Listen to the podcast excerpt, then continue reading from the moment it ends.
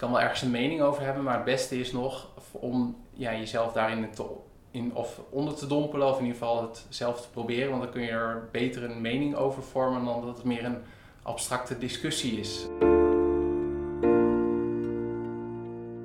Dit is de Braveheart Club, de podcast van happiness en schrijver en angstonderzoeker Rowanne van Voorst, waarin we in gesprek gaan met moedige mensen. Vrije denkers, mensen die tegen de stroom in durven te gaan en die daarvoor kleine en grote angsten overwonnen. Mensen die soms bang waren, maar besloten dat iets anders belangrijker was. Vandaag ontvang ik Peter Joosten, biohacker en do-it-yourself futurist. Peter denkt veel na over de impact van nieuwe technologie op onze maatschappij en over de toekomst van de maakbare mens. Nou, doe ik dat zelf ook, maar Peter gaat wel drie stappen verder. Die test namelijk veel van wat er nu al kan direct uit op zijn eigen lichaam. Hij vertelt vandaag over alle experimenten die hij heeft uitgeprobeerd, hoe ze hem bevielen en ook over hoe zijn vriendin daar soms over denkt. Hey Peter, wat leuk dat je er bent.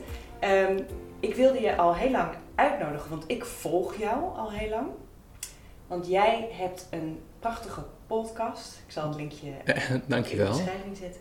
En jij bent een van de biohackers van Nederland. Ja, klopt. Kan je eens uitleggen wat dat is voor mensen die geen idee hebben? Ja, nou, misschien voor de mensen die luisteren hebben we misschien wel eens gehoord van de term uh, live hacking. Live hacking is een term van, ik denk ondertussen ook alweer vijf jaar geleden. En het gaat over uh, mensen die uh, apps of gadgets op hun computer gebruiken om slimmer te werken. Dat wordt live hacking genoemd. En biohacking is een, daar een soort van ja, opvolger op. En gaat eigenlijk om het niet zozeer het aanpassen van software, maar het aanpassen van het menselijk leven. Dus biohacking is eigenlijk echt het ingrijpen op de menselijke biologie.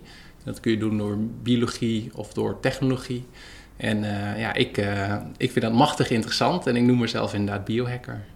Ja, en ik moet vreselijk lachen om de beschrijving die jij een keer hebt gegeven. Volgens mij heb ik je die in een lezing horen vertellen. Of je schrijft erover in je boek, volgens mij. Over hoe je ermee bent begonnen.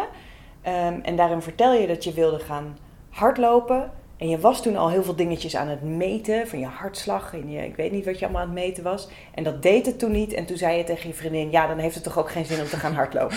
Ja, klopt. En uh, op, het moment dat ik dat verhaal vertel tijdens lezingen. Dan, dan zijn er denk ik 5 of 10 procent die, die zich daar wel in herkent. En de rest die kijkt me vaak aan van waar gaat het over? Wat inderdaad het verhaal is, is dat ik uh, was sowieso al veel bezig met, met, met wielrennen en hardlopen. Maar dat vond ik leuk, maar ik vond met name ook het meten leuk. Dus met zo'n hartslagmeter en dan op mijn horloge zien hoe hard ik ren en, en wat mijn hartslag dan is. En ja, dat vond ik machtig interessant, die data en die getalletjes. En toen kwam het inderdaad een keer voor dat, ja, dat mijn GPS-signaal niet deed.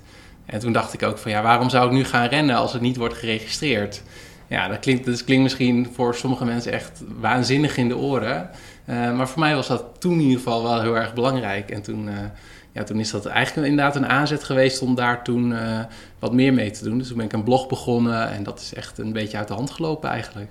Ja, uit de hand gelopen, want inmiddels heb je onder meer een chip in je hand. Ja, klopt ja. Waar ja. zit die? Mag ja, hij zit uh, um, ja, in mijn linkerhand tussen mijn duim en mijn wijsvinger. Ja. En je kan hem wel zien, het is ongeveer te groot van een uh, rijstkool. Je oh, kan ja. hem ook wel uh, Oh ja, er komt inderdaad een klein... Oh ja, maar mag ik Ja, je mag hem wel aanzetten. oh ja, het is gewoon een hard bolletje. Ja, ja het is gewoon een... Uh, ja, in feite is het dezelfde technologie als, als huisdieren ook hebben. Dus het is NFC, Near Field Communication. Ja, mijn hond heeft een chip. Ja, precies. Ja, nou, dat is een beetje hetzelfde idee. Uh, en er past ook niet zo heel veel data op, maar ik was vooral benieuwd van... Uh, ik geloof wel dat we van die uh, ja, hartslagmeters die we nu op ons lichaam dragen... dat we op een gegeven moment dat soort sensortechnologie of andere technologie... misschien in onze kleding gaan verwerk, verwerven, verwerken. En de, dag daarna, en de keer daarna ook echt in ons lichaam gaan dragen. En natuurlijk in de zorg doen we dat al met uh, pacemakers of uh, gehoorimplantaten. En ik dacht van, ja, wat, wat, hoe voelt dat om, om zoiets in het lichaam te hebben? Dus dat is een beetje de reden dat ik dat, uh, dat, ik dat heb gedaan. Ja, en, en wat kun je met die chip? Die chip is nu een soort van uh, uh, USB-stick. Dus ik kan er gewoon informatie opzetten en afhalen. Dus het is nog niet zo ver dat het constant bepaalde bloedwaardes meet of uh, andere dingen. En ik heb nu bijvoorbeeld mijn visitekaartje erop staan. Dus dat is een, als jij ook een telefoon hebt met NFC-technologie, dan leg je telefoon ja, ongeveer bovenop de chip en dan krijg je mijn uh, visitekaartje. Mhm. En ik heb ook een tijdje gebruikt om voor mijn eh, telefoon te ontgrendelen. En eh, ik heb ook een tijdje mijn Bitcoin wallet erop gezet. Om gewoon, eh, eh, en je kan, ja, kan bijvoorbeeld, ik zit dan niet, zelf niet bij zo'n sportschool, maar je kan ook, je hebt dan van die eh tourniquets, dat je zo, eh, zo'n pasje hebt, die moet je ergens opleggen. Ja. En daar, daar, ja, ik zou mijn chip ook kunnen programmeren dat ik dan eh, ja, geen pasje meer nodig heb, maar gewoon zo kan inchecken. En kan, jij kan hem besturen vanaf je computer, kan je dingetjes aan of uitzetten. Ja, met mijn, eh, eh, met mijn telefoon of met een... ik heb een, inderdaad een NFC-reader, lezer en schrijver bij mijn computer... kan ik, het, Ja. kan ik er dingen opzetten. Ja. Ja. Je hebt nog veel meer experimenten gedaan, want dat is eigenlijk hè, dat het hele life hacking verhaal en ingrijpen in je lichaam. Het kan heel radicaal met een chip erin zetten, maar het kan ook door eh, een dieet te gaan volgen of te microdosen. Hè? Kan Ja. jij eens vertellen wa- wat je allemaal hebt, of kan je eens een paar voorbeelden noemen van de dingen die jij hebt gedaan?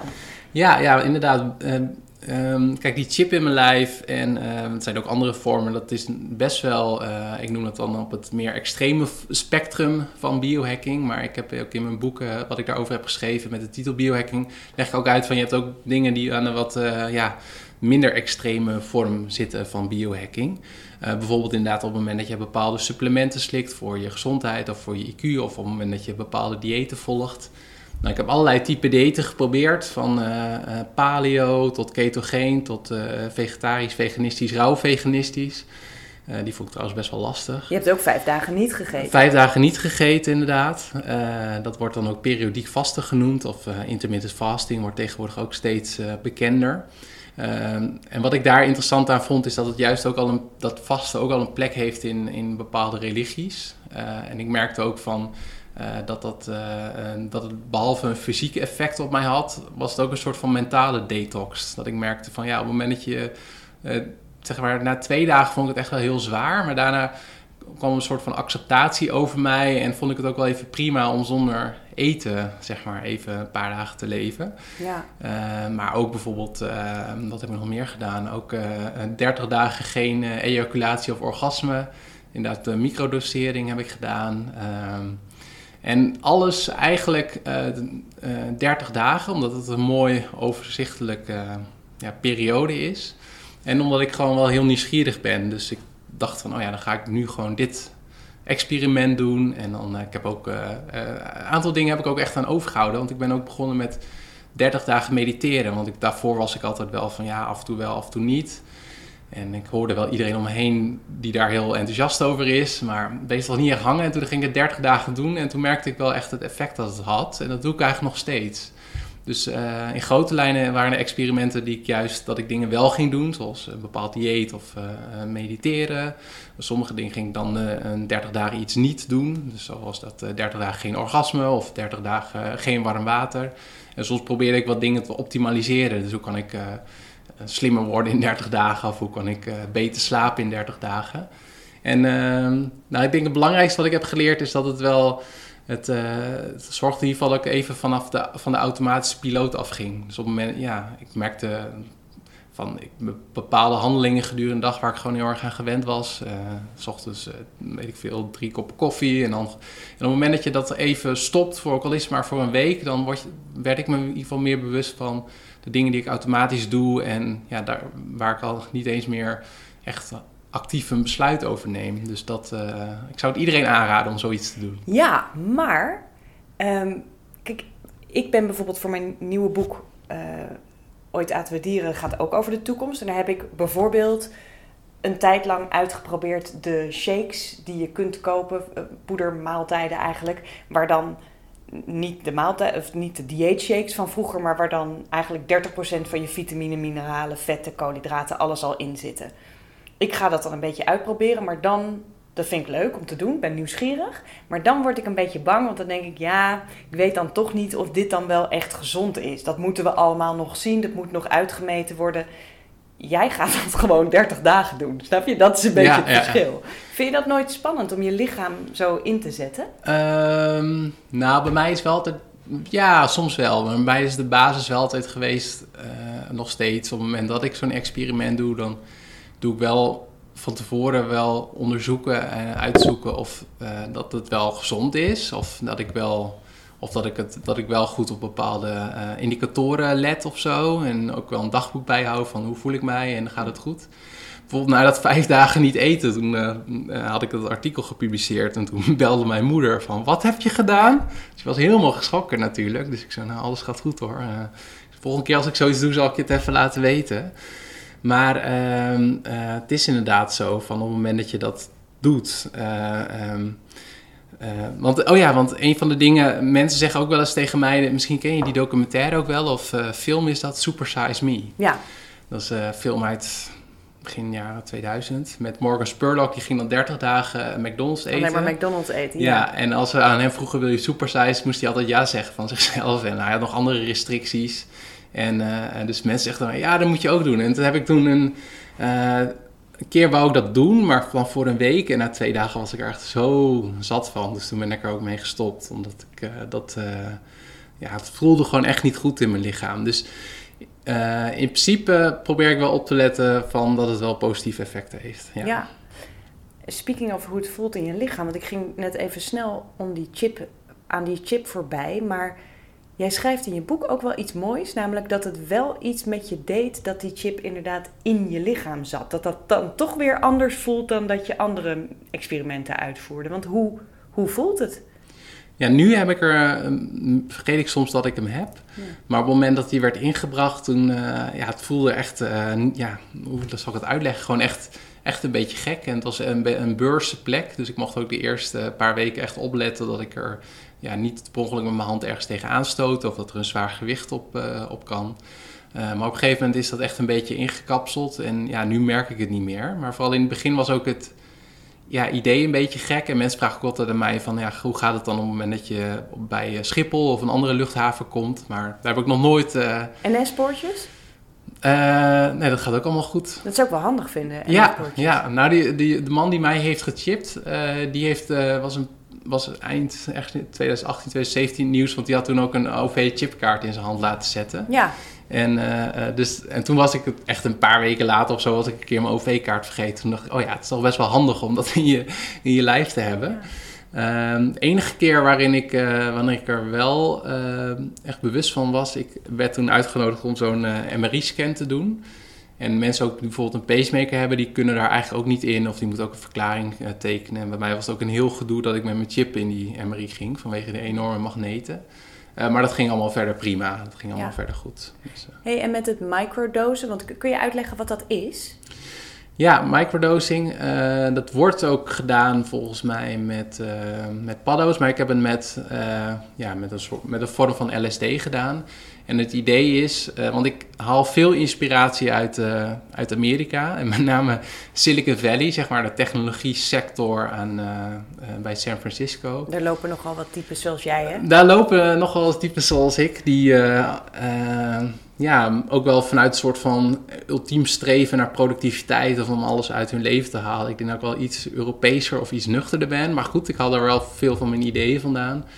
En het idee daar is, uh, wat daar ook een beetje is ontstaan, is dat je bijvoorbeeld, um, nou neem LSD in plaats van, dat een, van een normale dosering, neem je echt een, een mino, uh, ja.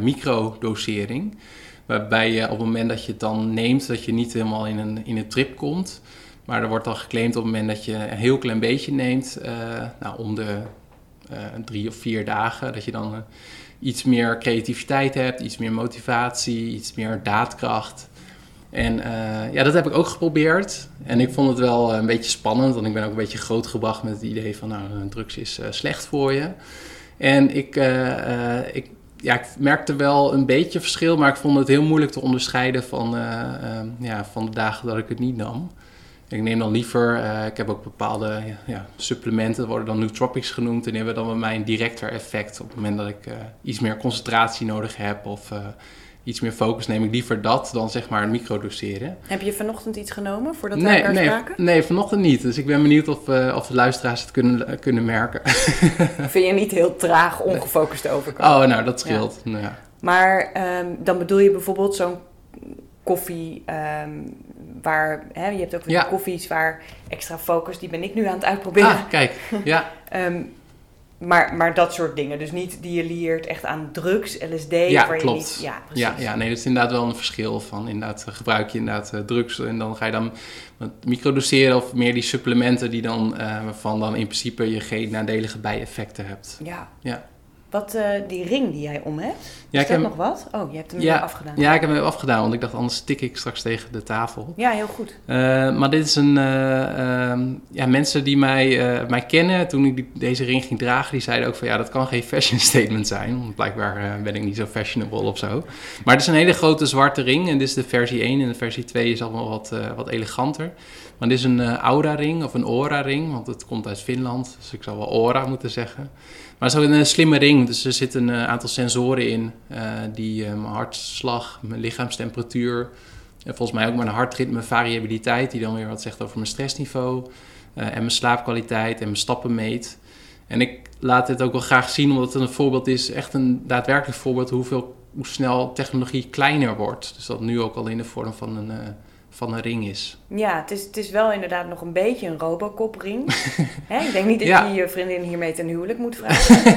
nee. Maar het is inderdaad klein. Ik bedoel, het Ja. is niet een enorme hartmeterapparaat of zo. Dus het, Nee. is, het is indrukwekkend. En wat, dan, dan lees jij dat af. Als je zou willen, kan je dat op de, op de computer aflezen. Eh, ja, deze, is deze heeft een Bluetooth-verbinding. Dus die lees ik af en toe uit via mijn mobiele telefoon. En dan eh, meestal elke ochtend kijk ik even wat mijn slaapkwaliteit is. En mijn percentage diepe slaap. En eh, nou, het is niet... Want veel mensen die, eh, die denken dat ik... eh, dat wordt dan ook wel de quantified zelfbeweging genoemd. Dus je allerlei aspecten van je leven kan meten. Ja, dat je alles monitort bijna. Dat hè? ik, ja, dat ik alles monitor en dat ik dan ook eh, twee uur per dag op een soort van dashboard naar al mijn gegevens kijk. Maar zo is het niet. In ieder geval voor mij niet. En dit, deze, dit vind ik 's ochtends leuk om te zien. En af en toe dan ben ik wel benieuwd naar een langere termijn trend of zo. En wat kan ik daar uithalen. Maar het is niet dat ik echt constant alleen maar met mijn data bezig ben. Nee, volgens mij, dat vind ik ook wel leuk aan hoe jij erin staat. Volgens mij ben je gewoon ongelooflijk nieuwsgierig. Ja, ja, ik denk het wel, ja. ja. Want wat, waarom, waarom zouden we onszelf moeten verbeteren? Of wat, wat trekt jou daarin aan? Ehm, ehm, ja, ik, ik ben wel wat, eh, daarin wel wat van mening veranderd. Want eh, zeg maar, toen ik echt, denk vijf tot drie jaar geleden, was ik daar wel heel stellig in. Van, eh, nou ja, we, komen steeds, we hebben steeds meer mogelijkheden als mensen om onszelf te verbeteren. Waarom zou je dat dan niet willen? Waarom zou je niet meer intelligentie willen of iets meer eh, ehm, fysieke vermogens om, om harder te rennen of om sterker te worden of wat dan ook. Maar ik realis- realiseer me de laatste tijd wel steeds meer van... eh, ja, je bent als, als mens ook niet zeg maar een eilandje. Dus op het moment dat je... eh, stel je voor dat iedereen dan in keer veel slimmer is. Ehm, ja, wat, wat voor verschil maakt dat nog? En je, je, je, je leeft eh, eh, niet alleen om, om heel slim te zijn... maar juist ook in verbinding met anderen... en om dingen te ervaren en om ook ja, van dingen te genieten. Dus ik ben daar nu wat meer... Ik volg het nog wel en waar het kan probeer ik dingen uit, omdat ik het nog wel heel fascinerend vind. En ik ook wel denk van, je kan wel ergens een mening over hebben, maar het beste is nog om ja, jezelf daarin te, in, of onder te dompelen, of in ieder geval het zelf te proberen. Want dan kun je er beter een mening over vormen dan dat het meer een abstracte discussie is. Uh, nou, geldt dat nu bijvoorbeeld rondom uh, extreme vormen van mensverbetering, van uh, het aanpassen van DNA of zo. Nou, is dan, dan niet dat ik dat op mezelf doe, maar het is wel een, iets wat ik volg en waarvan ik dan denk van oké, op het moment dat, uh, dat veel meer mensen dat willen gaan doen, wat voor invloed zou dat dan hebben op, op, onze, op onze samenleving? En dat zijn meer de, uh, ja, dat is meer de nieuwsgierigheid die, die ik daarin nu heb. Waar ligt voor jou de grens? Want je zei al zelf van nou, op het moment dat ik iets uitprobeer en het voelt na twee dagen echt niet oké voor mijn lichaam, dan stop ik. Um, is dat het? Doe je het heel intuïtief? Bepalen wat voor jou is en wat je lekker overlaat aan de Silicon Valley uh, maffia? Um, ja, wel op dat, uh, op dat terrein. Ik bedoel, ik, um, uh, als ik geef af en toe lezingen en dan doe ik ook met het publiek eh, geef ik dan een paar opties. bijvoorbeeld van zou je slimmer willen worden? Dat is misschien ook wel leuk voor de mensen die luisteren. Zeg van oké, okay, je kan kiezen om dat niet te doen. je kan kiezen om een pil te slikken elke dag die je 20 IQ-punten meer geeft. Optie 3 is dat je gemodificeerde stamcellen, dat is soort van biologische aanpassing in je brein. En dan krijg je 100 IQ-punten erbij. De laatste optie is dat je een chip in je hoofd krijgt waarmee je verbonden met het internet bent. En dan krijg je 1000 IQ-punten erbij. En dan laat ik het publiek zeg maar zelf een keus maken. En dan zou ik zelf ook voor die stamcellen zou ik daar stoppen. Ehm, wel met, het is een fictief voorbeeld, hè, wel met van nou het is veilig. En, uh, nou ja, ehm, alleen ehm, dan maak ik ook het punt van ja, het kan zo zijn dat het nu lijkt het heel erg een besluit van jezelf, maar dat hoeft natuurlijk niet zo te zijn. Dus voorbeeld van die pillen, wat als, als jij student bent en iedereen om je heen die slikt die pil, heb je dan nog wel, je hebt natuurlijk nog wel die vrijheid om er niet voor te kiezen, maar het wordt al wel moeilijker. Ja, want dan, dan heb je een nadeel. Hè? Dan kom je misschien de universiteit niet op. Ja, ja precies. Ja. ja. Ja, en voor die stamcellen is dat, vind ik bijvoorbeeld heel interessant. Van dat is, eh, stel je voor dat jij niet die keuze maakt, maar dat je ouders dat, dat doen. Dat is bijvoorbeeld relevant wat er nu allemaal gebeurt op het gebied van het aanpassen van embryo's. En op het gebied van die uh, chip in het hoofd, dat, dat zou ik niet doen. Namelijk omdat ik denk van ja, dan maak ik mezelf wel heel afhankelijk van het bedrijf die zeg maar eigenaar is van die chip. En nu heb ik toegang tot social media of zo via mijn smartphone.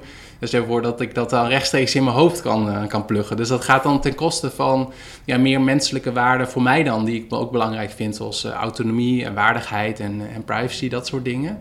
Maar dat is dus die, die stap van die gemodificeerde stamcellen, dat zou ik stoppen. Omdat het dan nog wel iets is waarvan ik denk, wel, daar heb ik dan zelf nog enigszins controle over. Ja, dus, dus als ik je zo hoor, dan als je aan het bedenken bent van waar, wat wel, wat niet, dan, ja, dan ga je er gewoon diep over nadenken. En dan ga je dus nadenken over controle kunnen houden, enigszins of zo, bijvoorbeeld. Ja, ja, dat had ik zelf nog niet zo bedacht. Maar controle houden, dat zit ook wel een beetje in mijn karakter.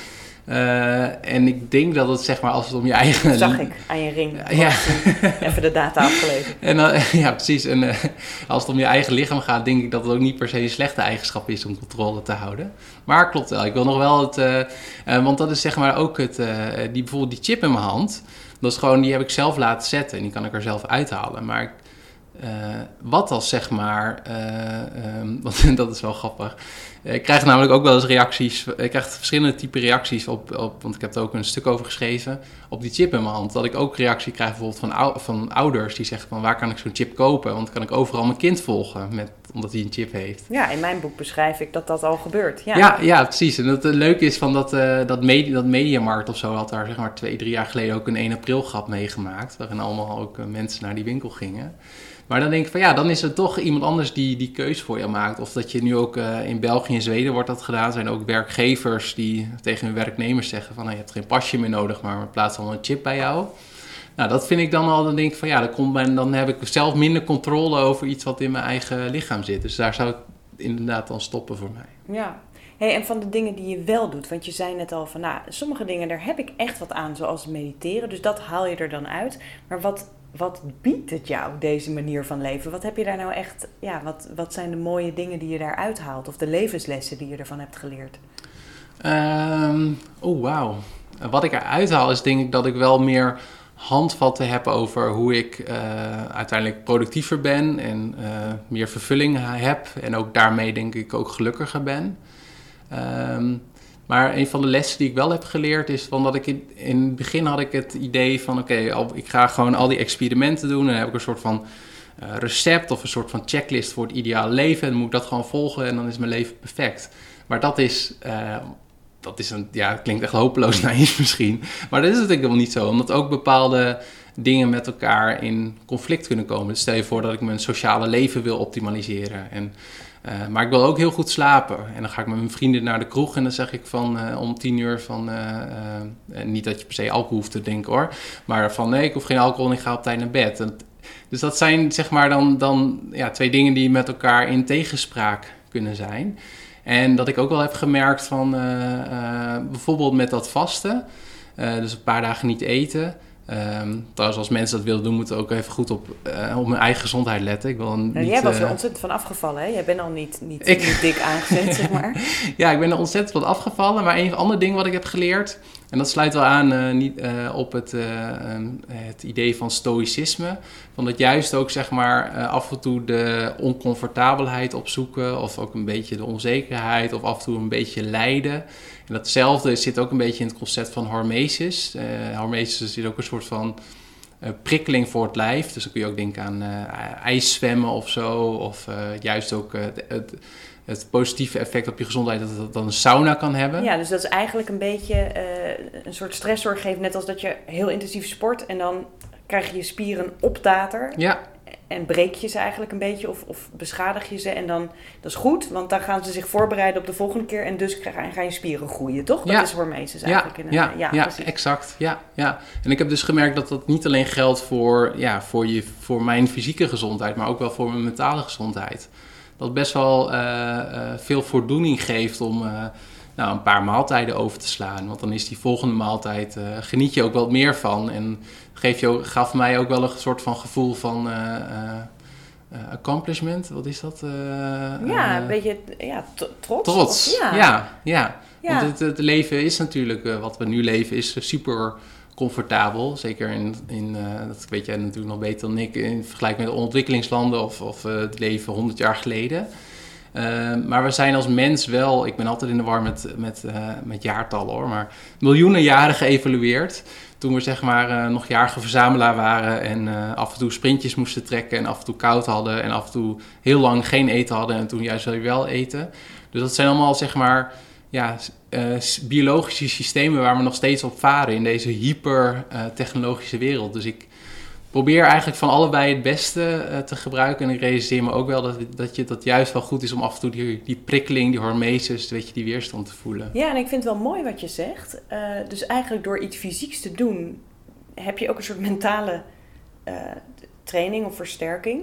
En ik herken het ook wel een beetje, omdat ik, als ik dingen deed die ik, die ik spannend vond, je merkt ook wel dat hoe vaker je dat doet hoe steviger je daar ook in gaat staan. Dus dan wordt het volgende wordt alweer ietsje minder eng, omdat je weet hoe je daarop reageert. Dus ik denk dat dat ongeveer vergelijkbaar is misschien wel. Hè? Ja, ja, nee, absoluut. Het is, heeft ook al inderdaad te maken met, uh, uh, met leren. En op het moment dat je, uh, ja, je jezelf ook een beetje traint om, ja, om jezelf daarin uit te dagen. En dat is dan, ik heb niet een heel concreet voorbeeld hoor, maar ik kan me wel herinneren van dat ik ook wel steeds meer uh, vertrouwen in mijn eigen lichaam kreeg door al die experimenten. Dat ik weet van, oh, ik kan wel even een tijdje zonder eten. Of, uh, oh, ik, ik kan wel tegen koud douchen. Of, uh, ik kan tegen koud zwemmen heb je toch ook of, gedaan? Of tegen koud zwemmen. En ja, dat het dan ook iets, dat vertrouwen in mijn lichaam, dat ik dat dan ook meeneem in zelfvertrouwen in andere situaties. Op mijn werk of als ik een lezing geef of, of wat dan ook. Ja. ja. Uh, jij zei toen je hier binnenkwam van, uh, nou, ik weet niet of we wel iets te bespreken hebben, want ik vind mezelf echt helemaal niet zo moedig. Hoe zou jij je moed omschrijven dan? Wat is dat voor jou? Wat is nou echt iemand die je wel moedig zou vinden? Oeh, iemand die ik uh, wel echt moedig zou vinden. Geen naam te noemen hoor, maar meer de beschrijving ben ik geïnteresseerd naar. Nou, als ik het voor mezelf, op mezelf betrek, denk ik van ja, moed associeer ik altijd met uh, met een soort van uh, val in het diepe of zo. Of een sprong in het diepe, moet ik zeggen. Geen val in het diepe. Uh, maar voor, als ik kijk naar mijn eigen loopbaan of carrière of pad... is dat altijd heel geleidelijk gegaan. En ik wist wel ongeveer, daar wil ik naartoe. En dat was gewoon de stapjes die ik elke week nam... of elke dag nam of elke maand. Ik ben best wel gestructureerd... En uh, dat kun je ook wel aan al die data en dingen zien. En aan je ring. En aan mijn ring inderdaad, had je net ook al uitgelezen. Maar uh, ja, dat ik het wel in mijn hoofd had. En ik merkte gewoon van, nou, als ik gewoon uh, elke week daarmee aan de slag ga, dan kom ik er wel. En uh, ja, moed en dapperheid zie ik meer in van, oké, ik ga volgende week echt iets doen wat, wat, wat helemaal buiten mijn, ja, mijn, mijn, richting of pad is. omdat ik het gewoon zo voel dat ik het wil gaan doen. Dus dat, bijvoorbeeld dat ik morgen naar een, Brazilië ga... Eh, om uh, nou, een grote trektocht te doen of zo. Daarvan denk ik echt van, wow, dat, dat zou ik echt moedig vinden. Terwijl ik wel voor mezelf zoiets heb van, nou ja, op het moment dat ik het enigszins, ehm, ja, kan, net als met die experimenten eigenlijk, kan voorbereiden en ook wel zien wat anderen hebben gedaan. En dan kan ik voor mezelf mentaal een beetje de stapjes uitzetten. Nou, dan voelt het voor mij helemaal niet, niet dapper of spannend meer. Maar dan is het gewoon, oké, we gaan dat doen. En natuurlijk kom je onderweg al tegen, maar ja, dan zie ik het voor mezelf wel uh, meer zitten. Ja, ik, ik, denk dat andere mensen daar toch iets anders over denken. Ik denk dat zij. Maar ik vind het heel mooi wat je zegt, want je bereidt je heel goed voor, je leest je in. En dan voelt het niet meer zo eng, want dan heb je in ieder geval het gevoel dat je weet wat je te wachten staat. En dan voelt dat voor jou als een geaccepteerd risico. Ja. Um, wat wordt het volgende experiment? Of zijn er experimenten waar je misschien wel een beetje zo in je achterhoofd voor ooit mee bezig bent? Nou, ik ben wel uh, heel benieuwd naar volgende uh, ja, type versies van de chip die ik draag. Dus op het moment dat er echt een, een, een, chip komt. Ik heb een keer iemand geïnterviewd uh, die, en dat vond ik toen heel gek, maar nu denk ik van, oh, ik zou het best wel willen proberen. Ehm, die had namelijk een, in zijn borst had hij een kompas geïmplanteerd. En elke keer als hij naar noorden ging, dan voelde hij een trilling. En hij zei, hij zei van, dat geeft me echt een hele ander gevoel van de ruimte. En toen vond ik dat zo gek. Maar ik zat de laatste tijd steeds vaker over te denken. Ik zou dat best wel... Lijkt me nog steeds heel gek om zo'n ding te implanteren en, en zo'n trilling te voelen. Maar dat is dan dat ik echt een nieuw uh, zintuig toevoeg uh, aan mijn lichaam. En uh, ja, dat komt wel steeds vaker bij me op. Dus, zoals Peter Warwick, die zowel jij als ik trouwens bespreken in onze boeken. Um, die een tijdje zijn vrouw liet besturen dingen in zijn lichaam. Dus dan kon zijn vrouw aflezen als hij heel opgewonden raakte. Niet zozeer seksueel, maar gewoon iets spannend vond. Kon zij het zien? Ja, zou, ja. Zou, uh, zou je zoiets uh, willen? Oh, dat zou ik ook best wel uh, met mijn vriendin willen doen. Ja, dat, dat zij ervoor open, denk je? Uh, dat weet ik niet. Zij heeft bijvoorbeeld ook nog geen chip, maar dat is ook... nog geen chip? nog geen chip, nee. Nou, nee. Ik heb er wel eens met haar over gehad, maar van haar hoeft dat niet zo. Dus ze vindt die ring die ik draag, vindt ze wel heel tof. Dus uh, misschien gaat ze die wel gewoon dragen, maar een chip is nog even een stap te ver. Ja. Ben ik nog iets vergeten te vragen wat jij zelf graag wil vertellen? Dat vraag jij altijd in je podcast aan mensen. Wil je het nog ergens over hebben? Oh jee, ja, nu krijg ik hem terug. Ehm... Um, nou, wat ik, waar ik zelf steeds meer over aan nadenken ben, uh, um, is van uh, we gaan naar een wereld toe die natuurlijk steeds uh, digitaler wordt en waarin dingen ook zelfs steeds makkelijker, misschien wel comfortabeler worden.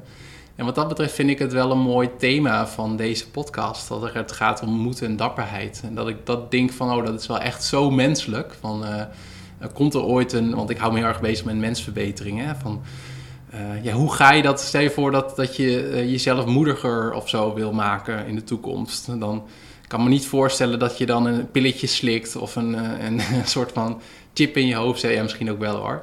Dus daarvan denk ik wel, wow, dat wel, dus daar ben ik zelf meer over nadenken. Van wat, wat is nog echt menselijk en wat kunnen we, wat, wat is in, in onze essentie mens en wat kunnen we niet heel makkelijk zo verbeteren. En, en wat, wat wel. Dus dat is uh, niet echt. Nou, dat was nog een losse vlodder waar ik aan moest denken. Ja, wat een mooie vraag. Ja, ik bedoel, mensen kunnen bij mij een training volgen om moediger te worden. Maar ik vrees dat als die pil er straks is, dat ik gewoon verliefd ga. ja, precies. ja, ja. ja. Ja, de mens is van nature ook wel lui. Dus op het moment dat er echt een quick fix is. Dus in plaats van dat ze training moeten volgen, maar gewoon heb een pilletje en klaar is het. Dat zie je natuurlijk nu al met bepaalde uh, supplementen en zo dan, uh, uh, ja, dus dat vind ik super interessant. En is er één ontwikkeling in de toekomst waarvan jij wel echt de koude rillingen krijgt, waarvan je denkt, oh, die kant, ik hoop niet dat we die kant op gaan. Ik ga hem in ieder geval niet op. Nou, dat vind ik, uh, als het gaat om zeg maar mensverbetering, zijn er een aantal domeinen waar ik naar kijk, omdat die gewoon heel erg voorop lopen. Dat is sport, dus denk aan de Paralympische Spelen bijvoorbeeld, en oorlogsvoering. En als, je de voor, als ik de voorbeelden daarvan zie, dan krijg ik wel een beetje de koude rillingen. En dan gaat het niet alleen over drones die als het ware auto, zelf uh, keuzes maken over uh, wat, wat ze schieten of niet. Maar ook uh, ja, van die, wat in van die science fiction films zit van bepaalde supersoldaten die, ja, die dan ook ja, beter zijn ontwikkeld om uh, oorlog te voeren. En daar krijg ik wel een beetje de koude rillingen van. Ja, zoals de soldaten nu al in Amerika die dingen op hun brein hebben zodat ze gefocuster kunnen schieten. Die ja. al echt rondlopen. Ja, ja, ja. precies. Ja. Ja. Um, nou heten wij happiness hier, dus laten we, oh ja. laten we met een positieve uit... Doe nog één positieve voorspelling voor iets wat je wel ziet gebeuren... en waarvan je denkt van, ah, daar zou ik nou wel misschien in willen duiken. Misschien wel die moedigheidschip. Ja, ja nou, die moedigheidschip vind ik uh, uh, fascinerend. Maar wat ik ook heel tof vind, is dat die wetenschap met technologie al zoveel mensen helpt, zeg maar, die een, uh, die een aandoening hebben of een, ja, die in het ziekenhuis zijn. Dus ik geef ook wel veel lezingen voor organisaties in de gezondheidszorg. En daar word ik dan wel heel blij van, hoe zeg maar, techniek daar kan helpen om, ja, om, om pijn te verminderen of om mensen echt te helpen om langer te leven of in, een, in ieder geval in een langere gezondheid te leven. Uh, maar ik denk dat de essentie is van kunnen we dat hoe zorgen we dat de techniek niet de overhand neemt, maar dat het ons als mens helpt om, om ja, beter te, om te floreren. Of niet alleen als individuen, maar ook samen. en ik denk dat, dat dat een grote opdracht is, maar dat we als mens ook nog wel daartoe in staat zijn met onze nieuwsgierigheid en vernuft en nou, dapperheid. En ja, daar ben ik wel heel positief over. Ja, nou fijn. Als jij nou een beetje voor de troepen uitmarcheert, dan gaan wij gewoon doen wat jij al eerst hebt getest. Dat is goed. Hé, hey, dankjewel. Graag gedaan. Dat was hem weer, de Braveheart Club. Vandaag met Peter Joosten, biohacker en do-it-yourself futurist. Wil je meer gesprekken horen die ik voerde met moedige mensen? Kijk dan eventjes op www.happiness.nl slash braveheart. Daar vind je ook de linkjes naar Peters eigen website en zijn boek. Tot volgende keer!